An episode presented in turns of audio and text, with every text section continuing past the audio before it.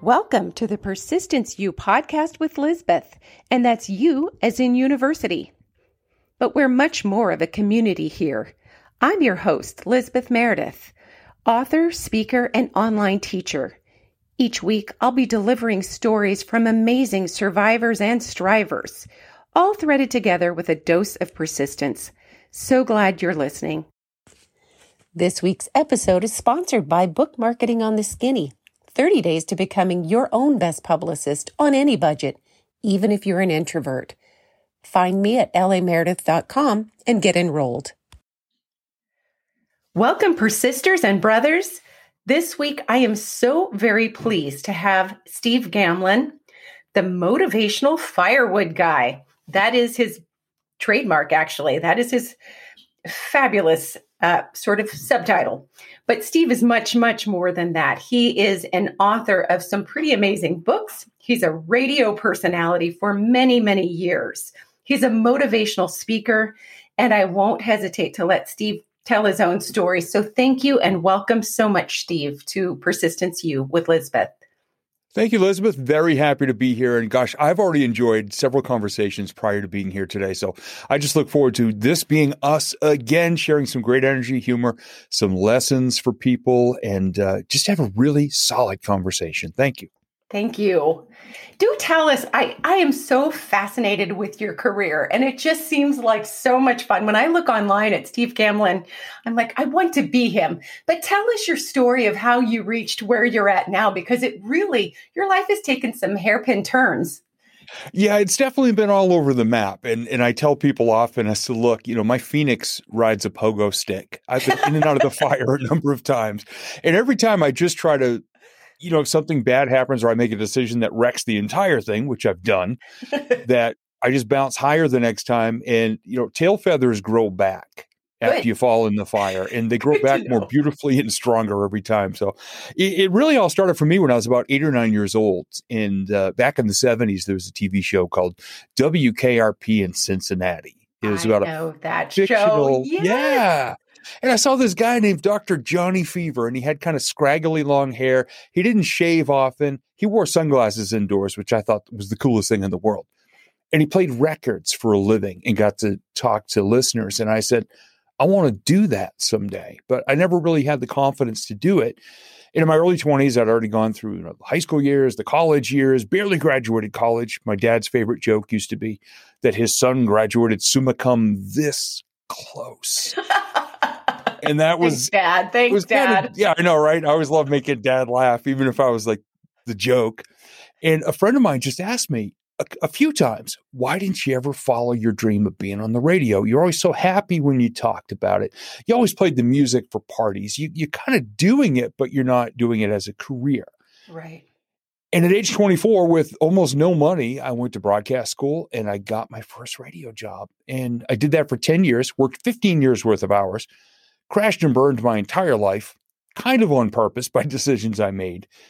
And then out of those ashes, became a speaker and a stand up comedian. And uh, here we are 17 years later. That is fantastic. What do you tell people who don't give themselves permission to pursue their own dreams? I mean, that dream for you ignited passion and gave you a sense of mission. But so many of us kind of follow a script that really hadn't worked that well for our own parents. Yeah, the model has changed quite a bit. Because what, what was the script? I'm 53 years old.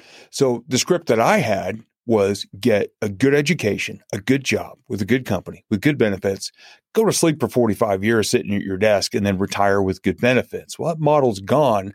And that was never really part of my wiring anyway. But for people now that may have a passion or a goal or a dream, here's the one thing I do caution them on don't throw your entire life in a wood chipper just so you can go pursue that start small. If you can do a little side hustle, if you can meet some people, get coached or mentored, if you can just spend a couple of hours a week getting a feel for it or taste for it, start there. Because this whole thing of, you know, I, I tell these stories and it almost makes me sound like I'm glorifying throwing away your entire life. Because really, I blew it all up. Every phase of it, I blew up when I was 35 years old out of frustration. And I don't recommend that approach. Now I've survived it because I've I've made a career talking about it. but start small and get flavors for it. And always remember the most important thing is why do I want this? Is it because my current life stinks or is it because I'm really passionate, curious, excited about this other thing? So start small, get a taste and a flavor. And it kind of goes against what the gurus of my industry say of, you know, take huge, massive action all at once. Well, that's going to scare a lot of people. Sure. So uh, you know, start small and just get some flavors for it, and and really build up your muscles. It's not even practical for all of us to step off a ledge and let all the details of our life fall down while we are pursuing a passion. It does not always make sense. So I like that advice. I I feel like that's something that also when you have a job that may not absolutely ignite your sense of purpose any longer, but you start pursuing this as maybe a side hustle, giving it that can also make you appreciate your original job even more. And it's funny because I worked for the government for many, many years and just recently retired. But when I started writing and publishing some things, that gave me that sense of like, okay, I don't need someone else to notice the hard work I'm doing because now I'm doing something that that feels right. But toward the end of my employment, when I got asked to teach creative writing to juvenile delinquents on our units, that was so neat. Sometimes we can do it in small increments, but it can really enhance the life we currently have. We don't have to burn it all down. Yeah, exactly. And and something you just said in there was so perfectly stated. You ha- you did that little thing on the side, and it actually made you appreciate, or or maybe woke up something in the in you that you actually do like or just find really tolerable right. in your full time job. I had a, a, vision board coaching client. This is a few years ago now.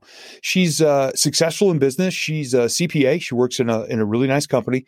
What she wanted to do, her life's passion, was to volunteer to be a part of maybe animal rescue or animal adoption. Yes. And she wished she could go do that, but she couldn't walk away from the paycheck. So what I suggested to her was one Saturday a month, take one hour and go volunteer at a shelter and go walk dogs. And we started to refer to that as slivers, just slivers of time. If you can tolerate working 40, 50 hours just to get to that one hour of a sliver so that you can do that, it, it just recharged her every time. And she has since adopted two cats from that shelter. Right. I love Didn't have a dog, though. but now she still does that on a regular basis. And she's doing better than ever in her full time job. I think that sounds just fantastic. And again, that's a way to address people who don't feel like they're risk takers. But that doesn't mean that they can't try something new and amazing and see if they want to meander toward a full time life of the new chosen sliver. So I love that. Now, what is so? How has your business evolved? Like, how did you go from being radio to comedian and then this amazing work that you do? It started off about a year sitting in the ashes. Uh, okay. I, I, literally, without another full time job to go to, all I had was my DJ business okay. on the side, which was part time at the time. Um, I made a decision to just walk away from radio. And what happened shortly after that was the rest of the dominoes went too. My first marriage ended. I was uh, $62,000 in debt at age 35 because I wasn't watching the store. I, sure. I wasn't, I was making minimum payments on stuff, not watching with no concept of interest or right. anything like that. So I sat for about a year just trying to figure out what I was going to do with my life. And in August of 2003, uh, I had a couple of dollars left in my pocket on a Friday afternoon. Here in New England, it was very humid out. And I went to a golf driving range and I went to the farthest tee box because I am a notoriously dangerous golfer. So I went to the far end of the property so I wouldn't hit or hurt anyone. And I was underneath some power lines, you know, the big, uh, you know, power lines with the, the towers and the wires. And a thunderstorm came ripping through. So there oh, I stood for an hour in the pouring rain, thunder, lightning, barefoot in the wet grass, waving a metal club under power lines. And everybody but me ran from the storm. And I'm just looking up and I held the club up at one point. I go, my life blows. Go ahead. I just, it made me laugh a little bit. I'm just like, okay, go ahead. and I hit all my golf balls, which was just to get frustration out. That's all sure. it was. And I finished my bucket and I went to leave and I saw two full buckets a few tee boxes away from two gentlemen who had run from the storm. So I hit all their golf balls. So after an hour, I couldn't even lift my arms. And I got to my car and the rain stopped and the sun came out and I just started laughing. It was just too funny. Like this couldn't write itself. Right. And a couple days later, I was talking to a brand new life coach I just started working with. I was one of his first clients. And he's got his pen and paper. He goes, So, how was your week? And I said, Put down your pen and listen to this. And I retold the story, but I tried to make it as funny as possible. And it was really self deprecating, Right. but it was funny. And he started laughing. He says, I got to ask you two questions. Are you this open and honest about your life with everybody? And he said, Even strangers. I said, Yeah, really kind of self deprecating, but yeah. And then he asked, have you ever thought of being a motivational speaker or a stand up comedian? I think you'd be really good at both, and I think you would love it. And Wow. I said yes to both. I had no idea how to pursue either one. On his desk was a brochure from a local community college with an intro to stand up comedy class that started within three weeks. Oh my goodness. He says, You're not going to believe this. It's on my desk. Will you go? I said, Oh my God, heck yeah. And then he asked if I'd ever heard of Toastmasters, where you go and learn how to craft your tools and basics. And I said, Yeah. And within a month, I was doing both. And I did stand up for seven years and then decided to just take the, the style and bring it into my speaking. That is so terrific. And how it all came together organically. Yeah. That's just lovely. And then did the rest of life follow as you rebuilt this new? Slowly, Nice. yes. That's okay. Slowly, but, you know, and the cool part is I, I've I've been keeping journals now for about 29 years. So I've documented the highs, the lows, and everything in between, all the lessons I've learned. And what started to happen was uh, from I, I heard about this DVD called The Secret about law of attraction, and there was a tiny three minute section in there about vision boards. So I started to learn about those. And I even kept notes on the stupidest, dumbest mistakes I ever made with vision boards. And then it just started to grow to be a part of what I spoke about and what I teach. I love So I just it. took notes along the way. And, and the notes you take on the bad days are going to serve you so well when you start to figure it out.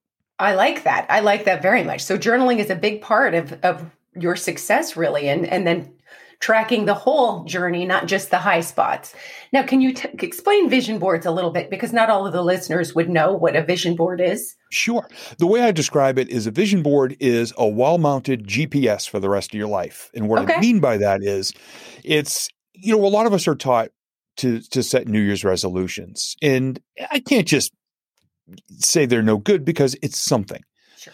But what I do is when I work with people is to say, okay, instead of saying things like, I want to be happy, I want to be healthy, I want more money. All right, let's get into finer detail. Mhm. What does healthy look like for you? Is it a certain amount of times at the gym, a certain weight on your scale, getting the right amount of sleep? And we really start to dial in and really draw the the picture of where your life is right now and then where you'd like it to be, say, in a year.